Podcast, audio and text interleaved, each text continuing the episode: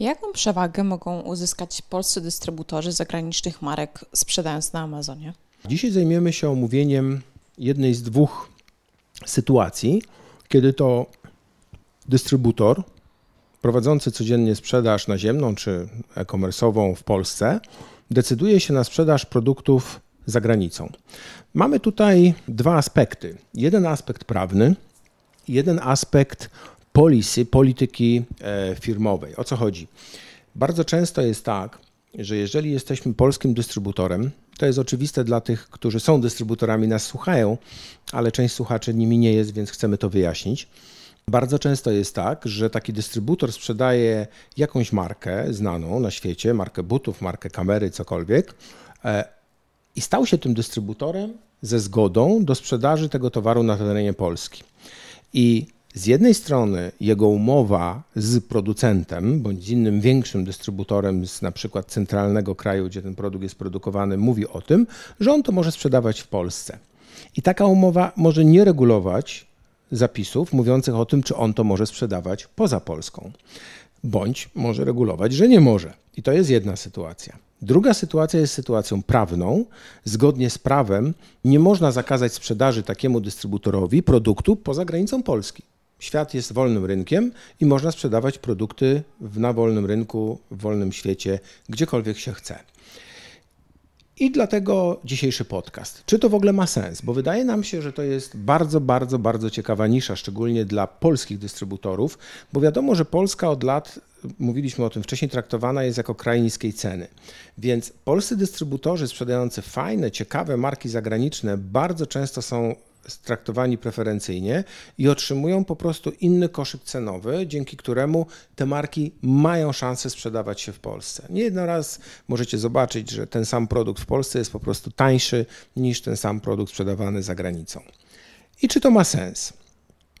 Różnica jest kolosalna, jeżeli mówimy o platformie na przykład Allegro bądź platformie Amazon, dlatego że ten rodzaj sprzedaży jest najszybszą formą e, do zaistnienia w sprzedaży światowej. Ona jest obostrzona pod wieloma względami, ale jest najszybszą formą do sprzedaży światowej. Iza, gdybyś coś o tym powiedziała, o podpinaniu listingów e, i jak to najszybciej zrobić na Amazonie. Rzeczywiście rozróżniamy właśnie własne produkty od produktów, które już są na Amazonie, czyli są pod nie stworzone karty produktowe, tak zwane listingi, bardzo często bardzo dobre i pod nie podpinają się sprzedawcy. Jest to inaczej niż na Allegro. Na Allegro, jeżeli mamy produkt, to jest on wystawiany tyle razy, ile mamy sprzedawców. Na Amazonie mamy jeden listing, pod który podpina się wiele sprzedawców. Niektórzy porównują to troszkę do schematu Ceneo, gdzie kupujący ma na tyle łatwiej, że wybiera sobie sprzedającego z listingu produktu. Tylko należy tutaj zauważyć, że na tym podobieństwa się kończą pomiędzy Amazonem a Ceneo, ponieważ jedyną rolą Ceneo jest pokazanie najtańszej ceny na dany produkt.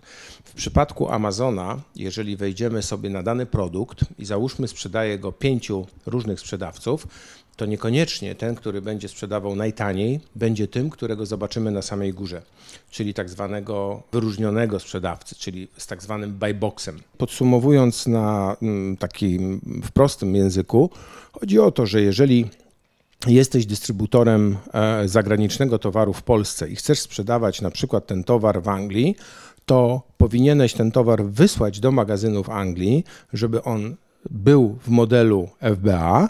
Dzięki temu, korzystając, że masz go pewnie w lepszej cenie niż mają go inni w Anglii, będziesz mógł uzyskać buy box, bo będziesz po prostu najbardziej konkurencyjny. Z jednej strony twój produkt będzie w Anglii, tak jak innych, ale z drugiej strony, ponieważ będzie pochodził z innej siatki dystrybucji, będzie w lepszej cenie. Aczkolwiek nie chodzi o to, żeby walczyć ceną bo walka ceną zawsze będzie dążyła do wyniszczenia marży, która w końcu osiągnie tak niski poziom, że sprzedaż będzie po prostu nieopłacalna. Marża tutaj jest bardzo ważnym aspektem. Musimy pamiętać o tym, że jeżeli jesteśmy sprzedawcą znanej marki, to odpada nam jeden bardzo duży koszt. To jest koszt reklamy. Kiedy na Amazonie sprzedajemy markę, która jest bardzo popularna, nie musimy jej reklamować. Różnica, e, z której też sobie wielu e, sprzedawców e-commerce'owych, czy takich, którzy wchodzą do świata e-commerce, nie zdają sprawy, jest taka, że klient, który jest na Amazonie, w większości przypadków jest klientem już świadomym tego, co chce kupić. W dalszym ciągu, oczywiście, na przykład w Stanach Zjednoczonych jest blisko 40 czy 50 nawet procent e, kupujących, którzy wchodzą po to, żeby sobie znaleźć inspirację do tego, co chcą kupić. Jednakże to są też klienci, którzy poszukują w danych kategoriach, czyli oni są zorientowani na zakup już rzeczy, które zobaczą. Dlatego nie musimy ich łapać spośród y, miliardów osób przeglądających Facebooka, czy Instagram, czy jakiekolwiek inne media, po to, żeby ich skierować do naszego sklepu. To jest też ta jedna z unikalnych i wielkich sił Amazona. Tutaj jeszcze, Radku, uzupełniając Twoją myśl, w Stanach Zjednoczonych, jeżeli klient ma potrzebę kupna, on nie chodzi po sklepach internetowych. On od razu włącza Amazona i tam wyszukuje produkt, który go interesuje. To jest fakt kolejny bardzo ciekawy, że wyszukiwarka Amazon jest używana częściej do znalezienia informacji niż wyszukiwarka Google na temat produktów oczywiście. Ale wracając do meritum. Mówimy dzisiaj o tym, czy polski dystrybutor ma szansę na świecie, sprzedając znane produkty światowe. No właśnie to jest ta, ta otwartość świata, to są te paradoksy, które występują, że taki towar bardzo często przyjechał do Polski z Ameryki, i polski dystrybutor, wystawiając go z powrotem w Ameryce, ma szansę sprzedać go lepiej niż amerykański sprzedawca. I to jest fakt. To jest po prostu matematyka, to są Excele, to są niezliczone ilości porównań, które dzięki kodom EAN i tak dalej możemy dokonywać, po to, żeby wiedzieć, które produkty gdzie i w jakich miejscach mają sens. Są tacy mistrzowie świata, to się trochę kończy dzisiaj, to, to był bardzo poważny temat parę lat temu, którzy potrafili tylko i wyłącznie żyć z tego, że wyszukiwali okazje cenowe wynikające na przykład z wyprzedaży w sklepach Target czy w sklepach Walmart i przez takie 2-3 dni, kiedy produkt był wyprzedawany, ten produkt był bardzo szybko wystawiony na Amazonie Próbowało się go sprzedać. Jak się sprzedawał, tak zwanym dropshippingiem, trafiał do klienta. E, różnica marży zostawała w kieszeni takiej osoby, która potrafiła szybko mm, weryfikować właśnie różnice cen w różnych sklepach. Nawet są do tego bardzo zaawansowane oprogramowania, które pozwalają automatycznie przeszukiwać dziesiątki sklepów w danym kraju i wynajdywać towary, które możemy na przykład na Amazonie sprzedać właśnie dzięki temu, że jest taniej. My nie zachęcamy do tego. Tutaj jest bardzo duża pułapka, e, dlatego że tak jak trochę jest to też na Allegro w, w przypadku aukcji, sprzedawcy znanych marek, których jest wielu, a jest taki jeden e, listing, bardzo często ustawiają taką automatyczną wartość e, obniżenia ceny, jeżeli tą cenę obniży konkurent. No i teraz, jeżeli wyobraźcie sobie, jesteście we dwójkę, sprzedajecie te same buty, każdy z Was powie, że jego minimalną ceną jest 10 dolarów, a sprzedajecie to po 50 dolarów, to system automatycznie będzie obniżał jednego, drugiego, jednego, drugiego, aż dojdziecie do 10 dolarów, a w sumie moglibyście razem sprzedawać te buty po 50 50 dolarów. Więc sprzedaż mm, na Amazonie jest bardzo świadoma. E, sprzedawcy wiedzą, że wyniszczanie cenowe to jest najgorsza rzecz, jaką można uzyskać. Oczywiście pułap cenowy jest ustalany zgodnie z warunkami rynkowymi, natomiast tak, potwierdzamy. Będąc dystrybutorem atrakcyjnych, rotujących marek, bardzo warto zainteresować się sprzedażą w okolicznych przynajmniej krajach, bo bardzo często możemy uzyskać zdecydowanie lepsze marże jako dystrybutor idąc później do handlu właśnie B2C, niż odsprzedając te produkty mm, na terenie Polski. Co jest ważne? Są niektóre kategorie na Amazonie, które wymagają tak zwanego approvala, tak zwanej akceptacji. Iza, i dlaczego tak się dzieje właśnie? Są to z reguły kategorie, w, w, których dzieje się bardzo, bardzo duży obrót albo. Marki, które są bardzo popularne, tak? Takie jak na przykład Nike. Dokładnie. I żeby nie rozwadniać tej sprzedaży na zbyt wielu sprzedawców i żeby uniknąć tak zwanie, potocznie mówiąc, sprzedawców garażowych, Amazon wprowadził politykę, że dopuszcza tylko największych graczy do sprzedaży tych właśnie najbardziej popularnych marek.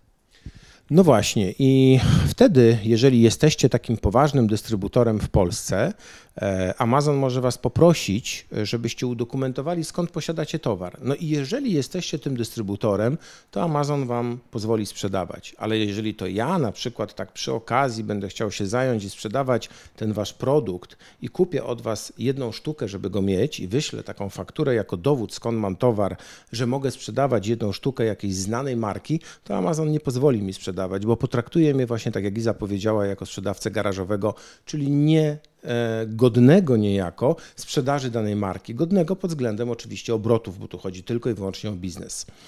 Kolejnym takim bardzo ważnym elementem w przypadku sprzedaży e, przez dystrybutorów jest zagrożenie wynikające właśnie z tej pierwszej części, którą poruszyłem na początku. Co to oznacza? Hmm, oczywiście każdy producent próbuje zarządzać swoją dystrybucją ta dystrybucja wymyka się spod kontroli, no bo właśnie dystrybutorzy w danych krajach, zauważając taką możliwość uzyskania większej marży gdzie indziej, zaczynają sprzedawać międzygranicznie.